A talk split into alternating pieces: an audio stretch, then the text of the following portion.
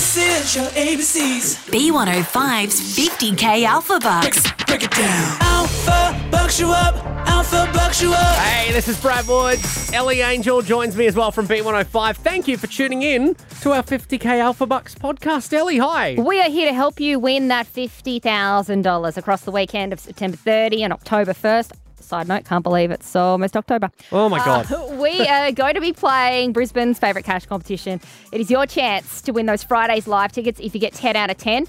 Then you'll win your way to 50k day where someone walks away with $50,000 all thanks to Village Motors Northlake. So maybe you get that deposit into the bank account from B105, you go to Village Motors, you get some new wheels. Oh, yeah. You've said that during the week in this podcast that you'd like a new set of wheels from their website. So that's a great idea. All right, let's give you some letters and also a full game of answers. Now, these letters, don't read into any order of them. They're in random order. They could fall any time across the weekend. You've got to be listening.